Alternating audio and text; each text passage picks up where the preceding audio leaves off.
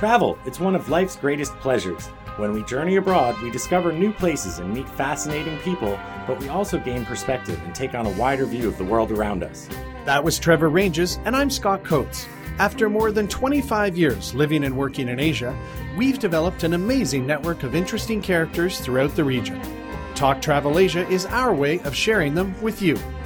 Plug in and get connected to hot tips, interesting perspectives, and expert travel advice as we cultivate travel insight through intelligent conversation. Welcome to Talk Travel Asia, episode 40, the big 4-0, and this one is Tantalizing Travel Tales number 3. What makes travel so memorable? Well, many times it's simply visiting a new land, a new culture, experiencing new foods, and seeing exotic animals. Other times it's because we've gotten outside of our comfort zone, testing ourselves with new challenges that we couldn't experience back home. But a sure byproduct of traveling are the great stories we acquire along the way, and the fun it is to share them with others. So from Bangkok, Thailand, this is Scott Coates, and with me as always is my trusty co-host. Hey Scott, Trevor Ranges here on the other side of Bangkok. Hey man, yeah, as a straight line goes, we're probably like 4 or 5 kilometers apart, but we couldn't physically get together. So anyway, this is the third of these, and I feel like when I was trying to figure out what to put in this one, that they just get kind of more embarrassing as we go. Yeah, you know, it's funny. I went back and I looked at what we talked about in Tantalizing Travel Tales 1 and 2, and we had some pretty entertaining stories there. And then for this one, yeah, it was like, you know, what kind of stories do I want to share? Sometimes they're embarrassing, sometimes they're stupid, sometimes they're bad luck, sometimes they're good luck. You know, that's one of the cool things about traveling. I think, you know, when we share stories that are memorable, sometimes they're about amazing, cool things that happen to us. I think other times they're about when we get outside of our comfort zone, we experience unexpected cultural or logistical challenges, and we find ourselves in unusual situations. Yeah, absolutely. And I mean, some of these aren't quite nightmarish, but as one of mine is, it's a little embarrassing. But I mean, tales are ultimately what I think travel's fun. They're remembering things later, and somehow things that were maybe bad or tense, when you look back at them down the road, they're actually funnier or a lot more laid back, I'd say. Yeah, well, you know, I mean, anytime you travel, no matter how much you think you're going to plan for every possible scenario, things don't really always turn out the way you wanted them to. And sometimes unexpected events can actually make your trip all that much more memorable. Other times, I think, even if it was something unfortunate, like one of my stories today is actually quite a disaster. I think you learn something from that, and next time you go out into the field or next time you're traveling abroad, you're a little bit more prepared. Yeah, and before we go any further, let's thank our sponsors today. It's Himalayan Trails. They are an outdoor travel company based in Kathmandu, Nepal. They offer fantastic trips in Nepal. They also do a little bit in Bhutan and certain northern parts of India. But if you're looking for a high-quality experience from people that have a real eye for quality, high adventure, low adventure, doesn't really matter, soft adventure, they do it all, and thanks to them for sponsoring. So Trevor, who should kick things off here, do you think? Speaking of the Himalayas, why don't you start out with the story that happened up there? Okay, now I'll preface this with saying I thought long and hard about whether I should really share this, because it's a bit gross and it's a bit personal, but I think anyone that's really done any amount of traveling, especially in the developing world, has at some time had their guts go wrong in less than opportune situations. So that's what this is all about. Yeah, you know, I was going to tell a story, too, that was similar, and I decided not to because you're going to take this one on. Yeah, but one time I had a really bad stomach, and I just needed a place to lie down. I was up in Chiang Mai, and I ended up finding this nice bit of grass that I laid on that was filled with red fire ants, and I got attacked by fire ants, and I didn't know what to do. I was like, it was just the worst. But well, yeah. Mine is, I'm going to call it crap going out and coming in. And, you know, using a toilet is a part of a trip that inevitably everyone gets some bad guts, and sometimes you're in search of one. But I, in 2006, was with a group of 3 other friends, and we were embarking upon about a 3-week trip, cycling from Lhasa, Tibet to Everest Base Camp on the Tibetan side, and then onwards into Nepal, and Kathmandu being our final stop. Trip was about 15 days of cycling over about 3 weeks. Terrain was super remote, as you can imagine, and challenging, to say the least. We went over 5 passes, which were more than 5,000 meters in elevation. and crossing those paths required like 20-kilometer plus ascents over them.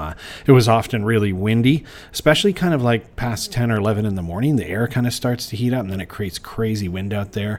Most of it was on gravel-type roads, some in really rough shape.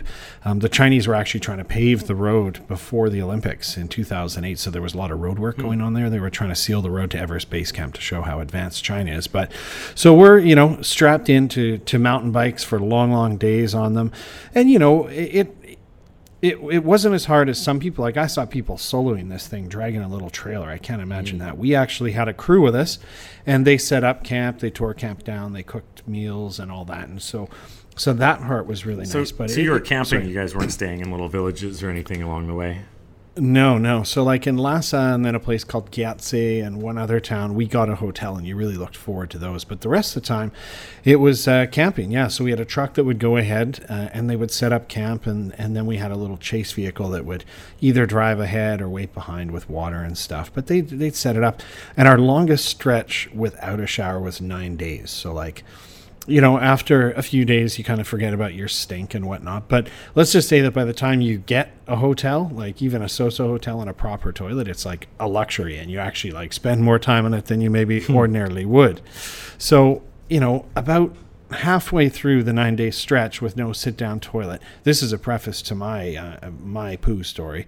One of the guys on the trip is each morning you'd be out in these barren high altitude areas that are just rock, and you'd always have to try and find a semi private space or big rock to hide behind and do your business in the morning.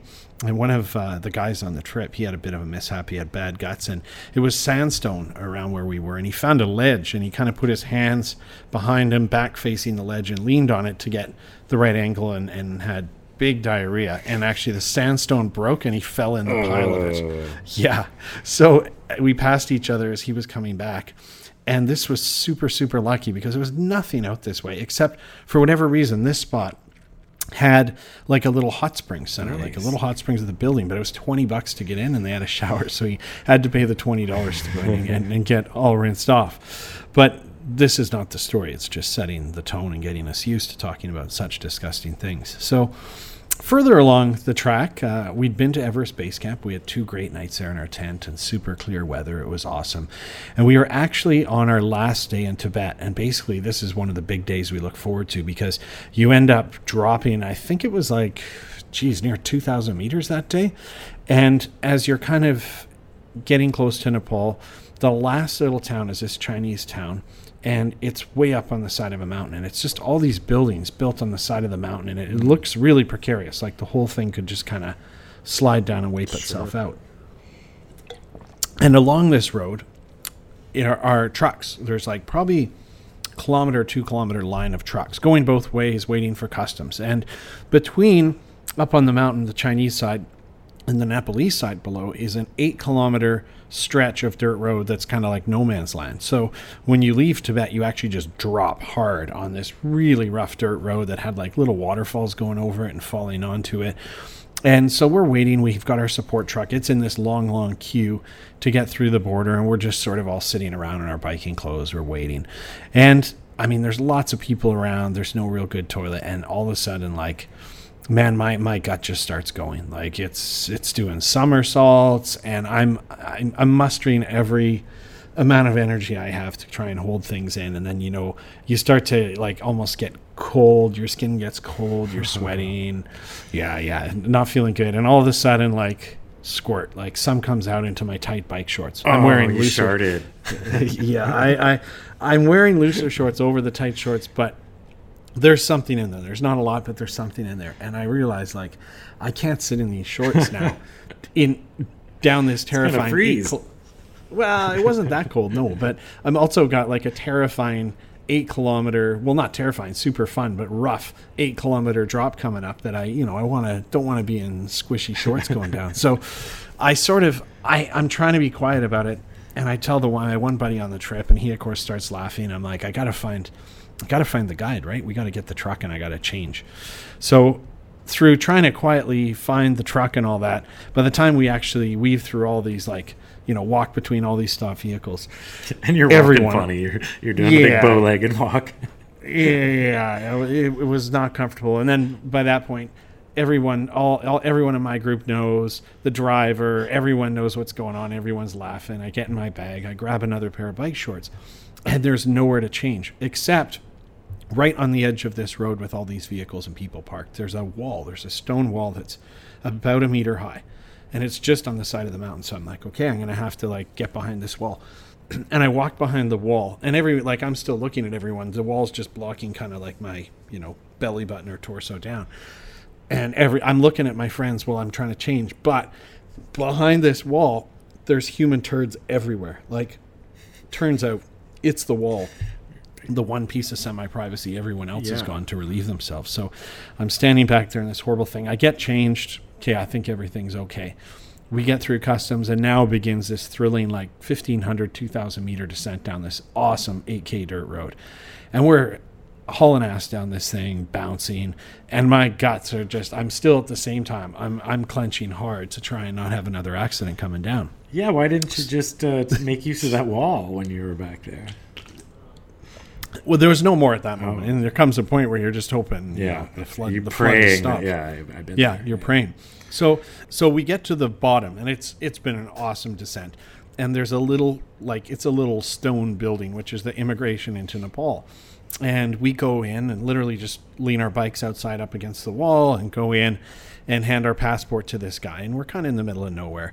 And he's going to process us all at the same time. So there's a bit of a queue. And as I'm standing there, like my guts heave. I feel like someone's just punched me in the lower abdomen. And it's like, I swear in my mind, like a 30-second countdown clock, like something's got to give and quick.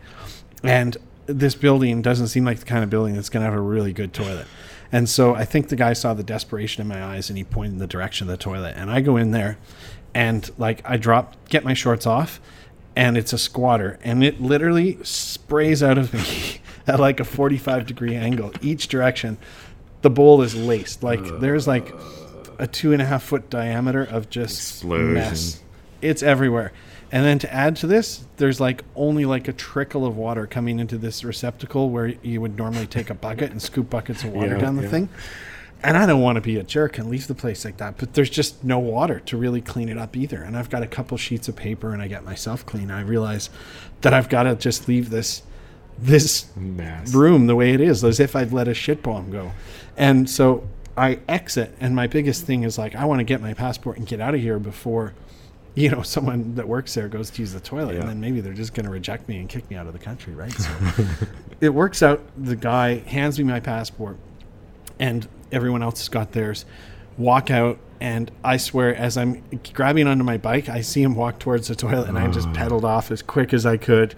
And, he never chased me or anything. But I got to say, it's like I don't think I've ever entered a country by lacing one of their toilets. Like, it's not really the nicest thing to do when you enter a new country. But, I guess it's going to happen to all of us. And I'm thankful there was a toilet. But I apologize to Nepal immigration for that incident. Yeah, that's tragic. So is there any lesson our listeners can learn from your tale? I think the lesson is always have some toilet paper with you or very quickly accessible. And you know what? A change of shorts just in your bag is probably a good idea too, is you never know. And at least so you could, because if I hadn't been able to get in the truck, I really would have been screwed. Yeah. So carry some TP. Well, when I travel to remote areas, I often bring like those little mini bars of travel soap just to wash my hands up afterwards because some of these bathrooms aren't so hygienic. So maybe even bringing some water in there with you, you would have been saved from a little bit of post embarrassment. Yeah. Well, leaving, I think we have a quota no more than one poo story per episode, so leaving that behind, I think you have something called High and Dry on Golden Buddha Island. What's that all about? Yeah, last year when I was updating the new National Geographic Thailand guidebook, I enlisted the help of my friend and former guest from episode number 26, Bodie Garrett, to help. Right. He's cool, Bodie? Right? Yeah. So he's an expert down there in the south on the Andaman coast. And I asked him to get me some help exploring the islands of Ranong province, which is the northernmost province of Thailand on the western Andaman coast. Right. So the northern bit of the southern half, sort of, yeah? Yeah, right. Just south of Myanmar on the Thai side. So Bodhi suggested that I visit Koh Ra and Koh Phra Thong. And put me in touch with this woman, Lori, who ran the only resort on the island, the Koh Ra Eco Lodge. Wow, she must be a lonely person all out there on her own. Yeah, well, he just told me today, because I was trying to get some info on her, that the Koh Ra Eco Lodge is closed down. The military owns the island, and they decided to take it back. So she's over on Koh Phra Thong now. But when you're in Ranong province, Ranong town there, they have regular ferries to Koh Phayam and Koh Phra Thong. But as Koh Ra has only the one resort on it, there's not really regular boat service. So Lori scheduled her grocery run to the mainland to pick me up. Okay. Koh Ra was awesome. I was the only guest at her resort, so I was the only guest on the entire island. And I put I put together a really good album of selfie photos that I used with my self-timer camera. Cool. And I stayed a night there, and the next day, Lori hired a boat to take me over to Koh Phra Thong so that I could check out the handful of resorts over there, including the Golden Buddha Beach Resort, where I was scheduled to have lunch. Okay. Now it's only like maybe a 30-40 minute boat ride between the two islands, and then maybe it was about an hour boat ride. And this is with a long-tail boat, which is like the Thai wooden long boat. Yeah, kind of narrow, deep, long, with a huge diesel engine off the back. Yeah. Yeah. So when I left Koh Ra, Lori advised me to make sure that I was back on the boat and headed back to Ranong town before 4 p.m. because it's a 2-hour drive back to Phuket, and I had a flight back to Bangkok that day. So I was just going over to the island to scope it out, have lunch at the Golden Buddha Beach Resort, and then I needed to catch my flight. So when I got over to Koh Phra Thong, she had fixed me up with this Brazilian guy who was doing a turtle conservation program over there. Okay. And he was staying in this housing complex that had been built post-tsunami for people who had been living on the island. But it was strangely abandoned. No one had ever lived in this other than the occasional volunteer conservationist. Okay. The island's quite large. So to get from one side to the other, I rode in kind of like the sidecar of a motorbike that they use for carting goods around and stuff like that. And then from there, we had to walk along several beaches, an hour or so, to get to the Golden Buddha Beach Resort. And so you're in like a little sidecar on dirt, kind of broke up roads, I assume? Yeah, just like dirt, sandy trails. And then that ended at one of these resorts. And then it's just stunning. These beaches are almost completely undeveloped. So you walk like 15 minutes along this one beach, jump in the water, have a swim, get to the end of the beach. There's another little resort there. Then you walk along the beach for another 30 minutes. You get to the Golden Buddha Beach Resort, which is the only resort on like a 10-kilometer long unspoiled touch of golden sand. Wow. Yeah, it's awesome. Gorgeous place. Okay. So, I'd love to stay there, and we actually did go back. I brought my parents there several months later, but I needed to catch my flight back to Phuket, and it's like a 2-hour drive from Ranong to Phuket, and it's not a straight road. It's like windy and hilly and whatnot, right? So I'm like, we got to get back by 4 o'clock. So we got back just before 4, and the Brazilian guy let me use the shower in his apartment housing complex thing, which is where this green snake jumped out at me while I was showering. Whoa, hang on. So you're in the shower, and a snake jumps at you? Yeah, I don't know where the snake came from, but all of a sudden it boom, it was on the ground in the shower with me, and I gave a little shriek and ran out of the shower, How big was it? Is it thin? Yeah, it was a thin little green tree snake, and this Brazilian guy is a naturalist, so he grabbed the thing, and it was trying to snap at him a little bit, but he's like, "Oh no, it's cute, it's harmless." We'll put a photo of it up on the show notes so people can have a peek at this snake. You don't want a snake anywhere near your own snake. Right? No, especially that's why it's wet. Normally, if you saw the snake, you'd be like, "Oh, cool, a snake," but when you're naked, it's an altogether different story. Yeah, yeah. But it's 4 o'clock, and I'm like, "Okay, we got to get on this boat, and we got to get back." The Brazilian guy's going to come with me back to the town. So when we get to the boat, our driver had spent the afternoon playing cards and drinking whiskey. Nice. Yeah, perfect for a driver. Yeah. And so he didn't pay attention to the fact that the tide had receded and the boat was stranded on this muddy riverbank. The tide had completely gone out and the boat was completely high and dry in not quite up to your knee in mud. But when we were walking in the mud out to the boat, it was, between your knee and your ankle. Okay. Yeah. Tide is also an important thing for a boat driver to be knowledgeable about, right? You think, right? So, yeah. So we waited out there, and we had to wait for the tide to come up a bit, and we're kind of stomping to make a little canal and get some water in there so we can try and push the boat out. And we ended up leaving probably a little bit after 5. And as soon as we got in the boat and started heading back to the mainland, this huge storm comes in. It starts pouring rain. There's no cover on our longtail boat. And you're on a longtail going back to the mainland. Yeah, so it's windy. It's pouring rain. We're just getting soaked. And I'm like, great. Like, I don't even know how I'm going to catch this flight. But I got back to the car. I drove in a rainstorm that was so hard that the roads were rivers. Like, when you're going down through... Panga near Khao Lak and all that, like the road was a river. I could barely see the front of the car, and somehow, I mean, I was driving fast because I was like, God, I don't want to miss my flight, but at the same time, like, I didn't want to die either. And somehow I managed to make it back to the airport in time to catch my flight. Yeah, dude, that's scary. I mean, the snake bit's scary, but then also, I mean, for people who haven't been on a longtail, they're not that big a boat, and if you're out in the open seas and I mean, you start bouncing up and down. You're in a storm, man. I'd be bloody terrified. Like, stuff can go wrong pretty quick. Yeah. So it was a great day that turned into a quite horrible day.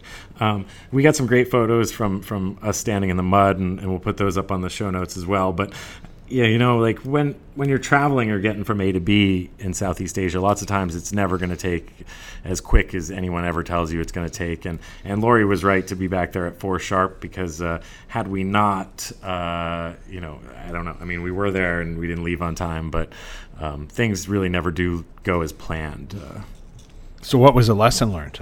I don't know what the lesson learned here was. I think the lesson learned was prepare for the worst and always give yourself enough time to check in to your flight. And, you know, one I would say is, I mean, and this isn't always possible, right? But if you're on an island, try not to maybe fly that day too, right? Because anything could happen with weather, and you don't want to ever have to feel pressured to get in a boat and hit the high seas. Like, if conditions are anything less than very good, right? So maybe try and, like, overnight it on the mainland before you're going to fly. Yeah. I mean, in general, like, when I went back with my parents, we gave ourselves several days on each island, and you take some time to enjoy it. I was working, so I was running around like a madman. But, just assume that things are not going to go as planned and be flexible. You know, like, don't stress out. If you miss your flight, it's not the end of the world. It's much better than driving dangerously.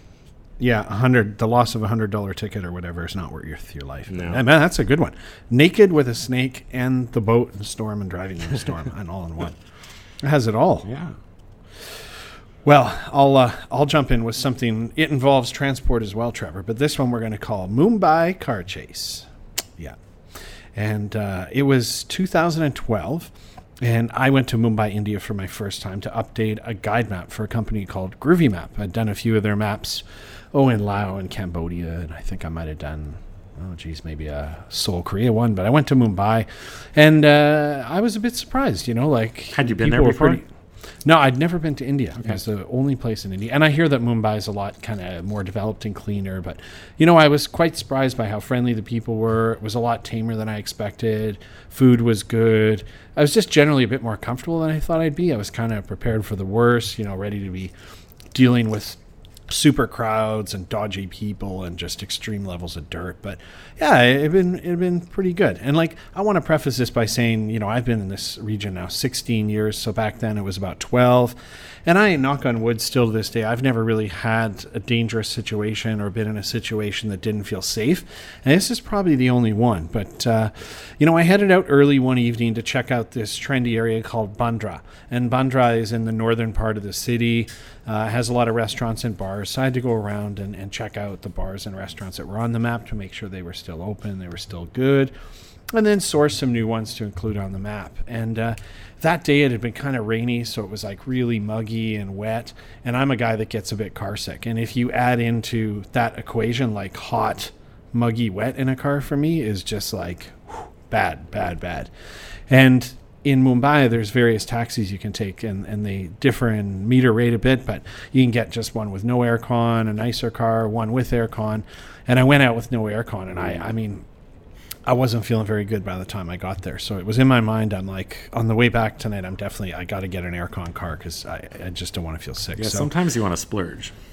Yeah, and looking back, like, it was probably a difference of like $3 or something. Who knows? But it wasn't much.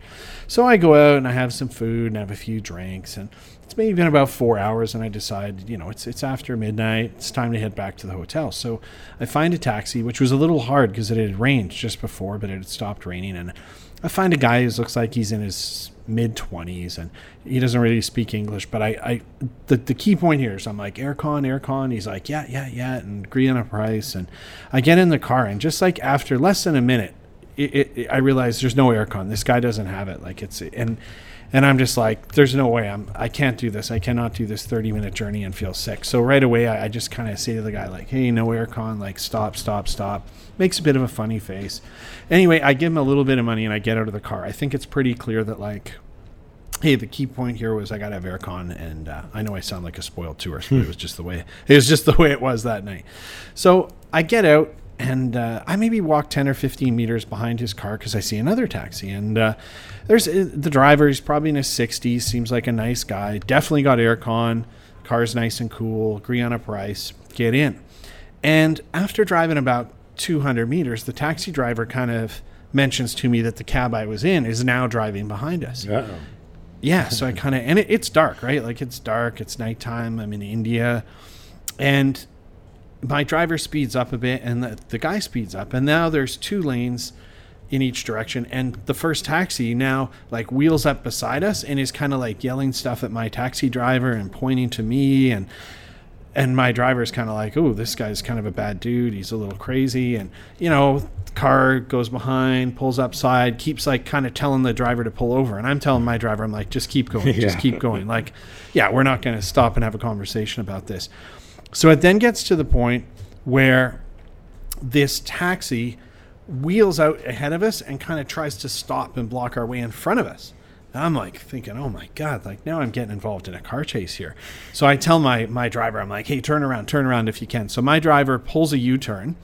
Meanwhile, this car that's blocked us is now getting honked at by all kinds of cars because he's blocking traffic and blocking down the road. So he wheels around too, though. And now he starts following us, right? So...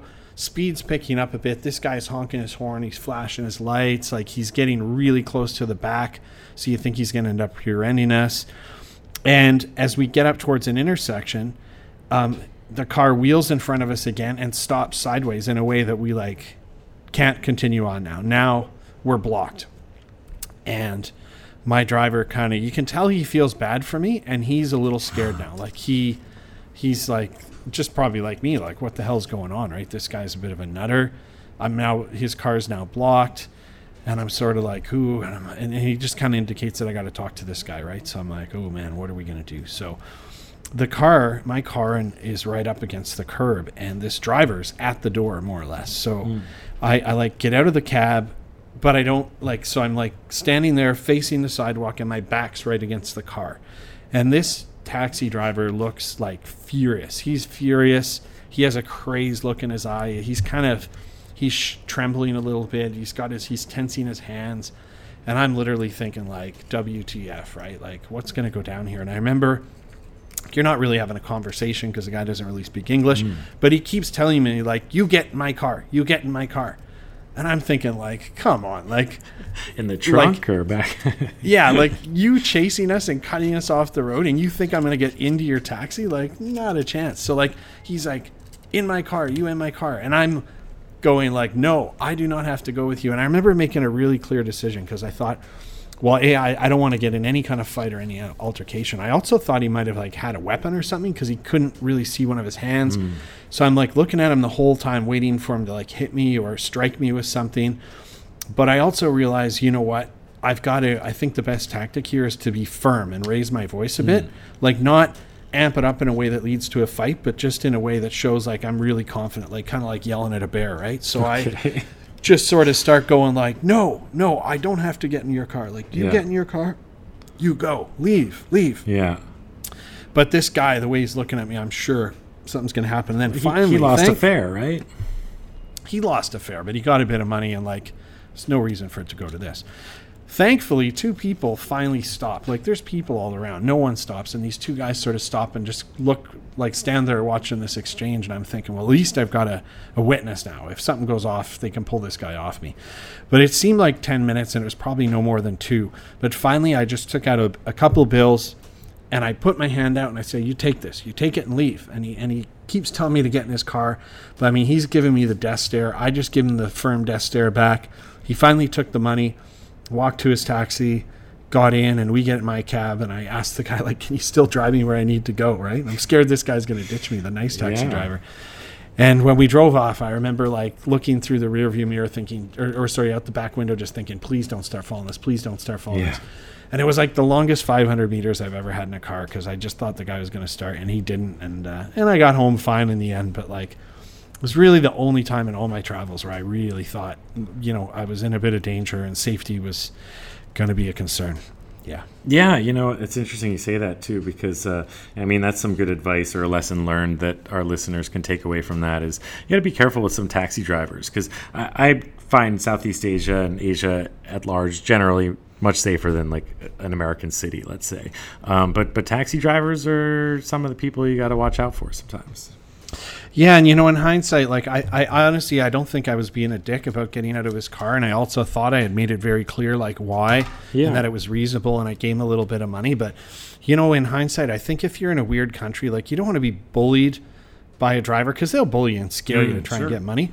But maybe at the same time, like I'm thinking here in Thailand, like if you really did get a car you're not comfortable with, just give him whatever you think the full fare would have been and ask nicely to get out and like maybe even pretend you got a problem with your guts or something. Like, again, these fares aren't a lot of money. It's worth handing over that amount and just getting out of the car, right?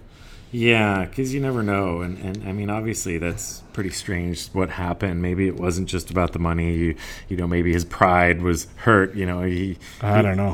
Who knows, right? But you do have to be careful with cabs when you're driving around because you never know about some of these guys.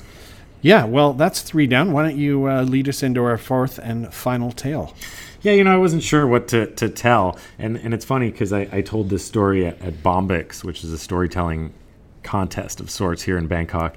And that was a night when they needed someone to fill in for someone who was late. And I didn't know what story to tell that day. And this one's interesting just because this is a story about sharing stories that you would never tell anyone else. So I can't tell you the story that I wouldn't tell anyone else, but I will tell you the story about why I told people the story that I'd never told anyone else. That we're not going to hear today. Yes, if that makes any sense. So lay it on us. This was back in Queenstown, New Zealand, right after I graduated from college. We had worked at the ski fields down there, me and my friend Brian.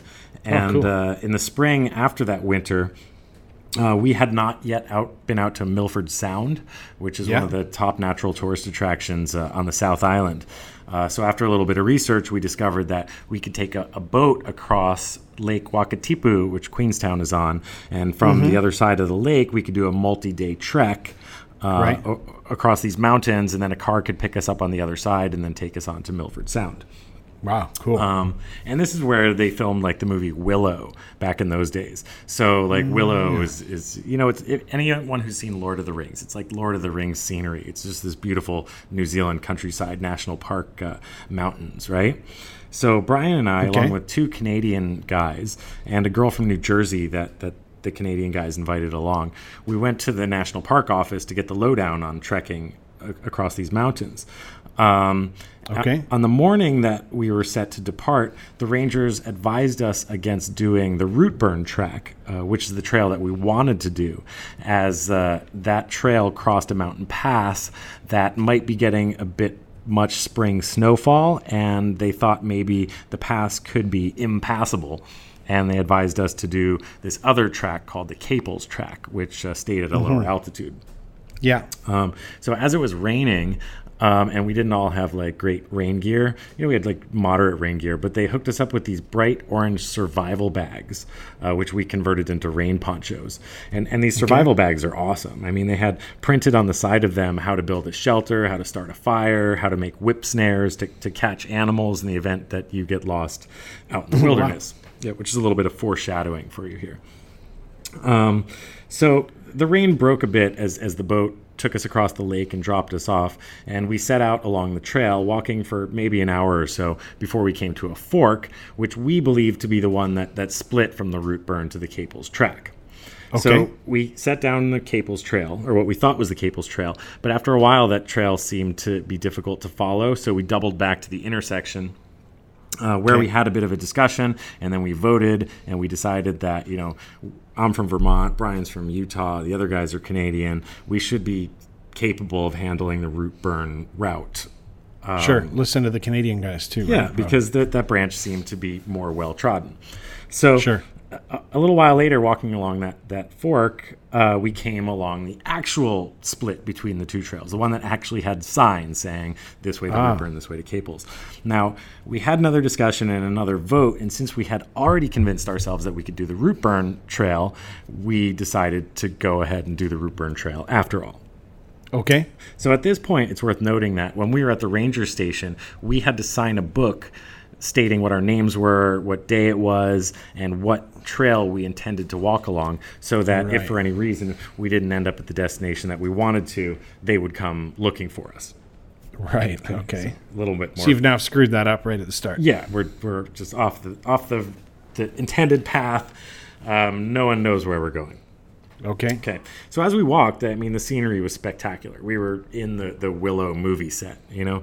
It was beautiful. The trail was generally unchallenging. We had to cross one river by walking along a felled tree, but otherwise it was pretty smooth sailing for the first half of the day. We even passed a couple of guys going the other way, and they had come over the pass that morning and said that there was about ankle-deep snow, but that the pass was pretty easy to get through. Okay. So after we left those guys, the weather took a turn for the worse, and the rain started coming down a bit heavier. So when we got to the cabin we were supposed to spend the first night, maybe around 3 p.m., we made the decision that we should push on that day and attempt to get to the second cabin, which was on the near side of the pass, so that when we woke up in the morning, we could get a fresh start on the pass, so that should it prove impassable, we could always go back to the cabin and spend the night there a second night, which is where we were supposed to spend the second night. Okay. If we were supposed to go that way, which we weren't even supposed to be going, right? Okay. Yeah. So the dark fell before we got to the second cabin, and the path that we were walking on had turned into a stream because the ranges continued to come down. And when we arrived at the cabin, we were pretty well soaked through. I mean, just the boots soaked, because you're walking through like a river, basically, you know? Yeah. And when we got inside the cabin, everything was damp, and we found it impossible to start a fire.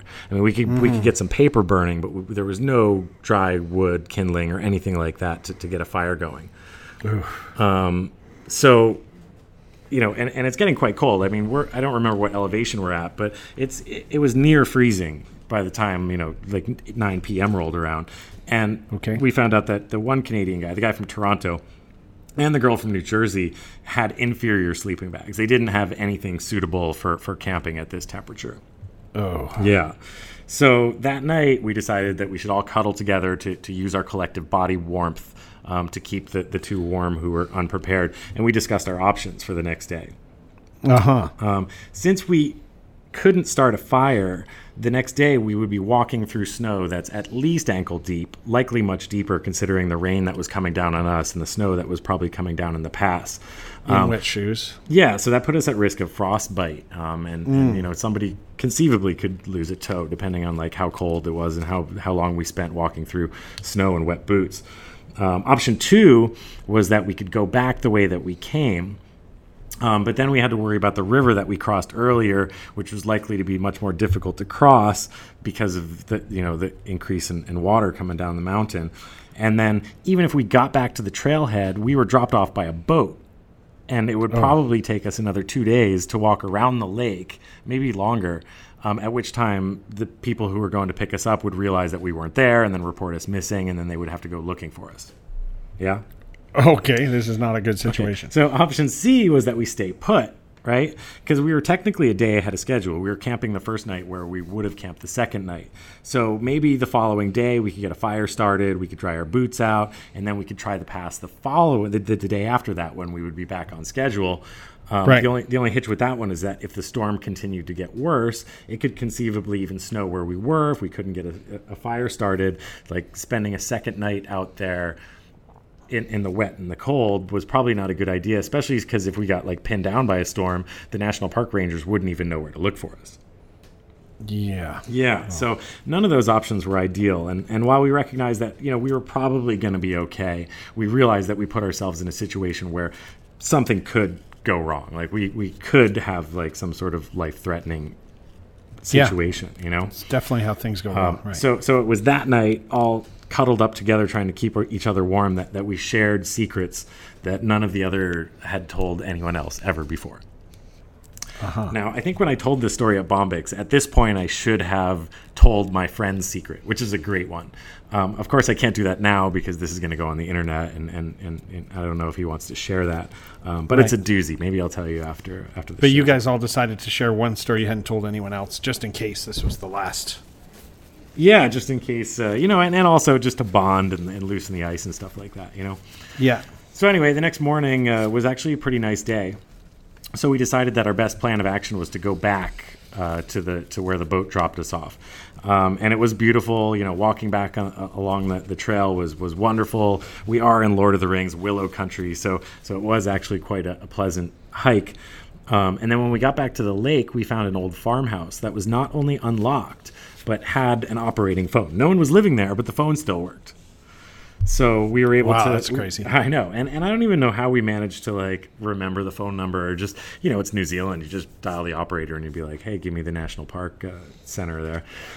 So we were able to get the boat, come back and pick us up. And they didn't freak out. They didn't think it was weird or anything. And, Kiwis are pretty laid back. And then we met some guy back at the ranger station who was getting information about going to Milford Sound. And he had a car and he drove us around. And we ended up having a pretty good adventure. Wow. But I think, that was one of the scarier times I've had traveling. Yeah, I mean, being in the outdoors, obviously, it's classic. You know, conditions can change real quick. And you always hear stories of someone getting lost or something bad happening to die. You're always like, how could that happen? But I think you've just kind of illustrated how a couple things changing and maybe a wrong decision can quickly lead to something really bad. Yeah, I think too many stories like ours don't end in happy endings. Usually when you see that, like, 127 hours or something like that, you know, that movie, people make poor choices. We were obviously not prepared. Now, I mean, that's like I was saying in the introduction. Sometimes you learn things from your experiences. Like if you know it's going to rain, you got to be prepared for rain. If you know there's a chance you're going to be traveling through snow, you got to be prepared for this. If you know you're camping, find out, like, do I need kindling? Should I bring some kindling? Stuff like that. Those survival bags had some really useful information, but they didn't have anything to help us in this situation. Yeah, well, that's a good story, and I'm obviously glad it turned out all right. Well, man, those were different, really. 4 different stories, and fun to recall them. And cool. Who knows? Maybe we will have to have Tantalizing Travel Tales 4 at some point. I think for Tantalizing Travel Tale 4, we should go a little bit more upbeat. Let's talk about fortuitous things that have happened to us. Okay. Yeah. When we get to that spot, we can have it. But awesome. Thanks for sharing the stories, Trevor. And this is Scott Coates saying thank you for listening. We'll be back with another episode in 2 weeks. Yep. Thanks for listening, everybody. Thanks for joining me again, Scott. And we'll see you in 2 weeks. All right. Thanks for joining us on Talk Travel Asia. We look forward to sharing with you again soon. Hey, Scott, do you remember the time we walked on top of the wall at Angkor Thom and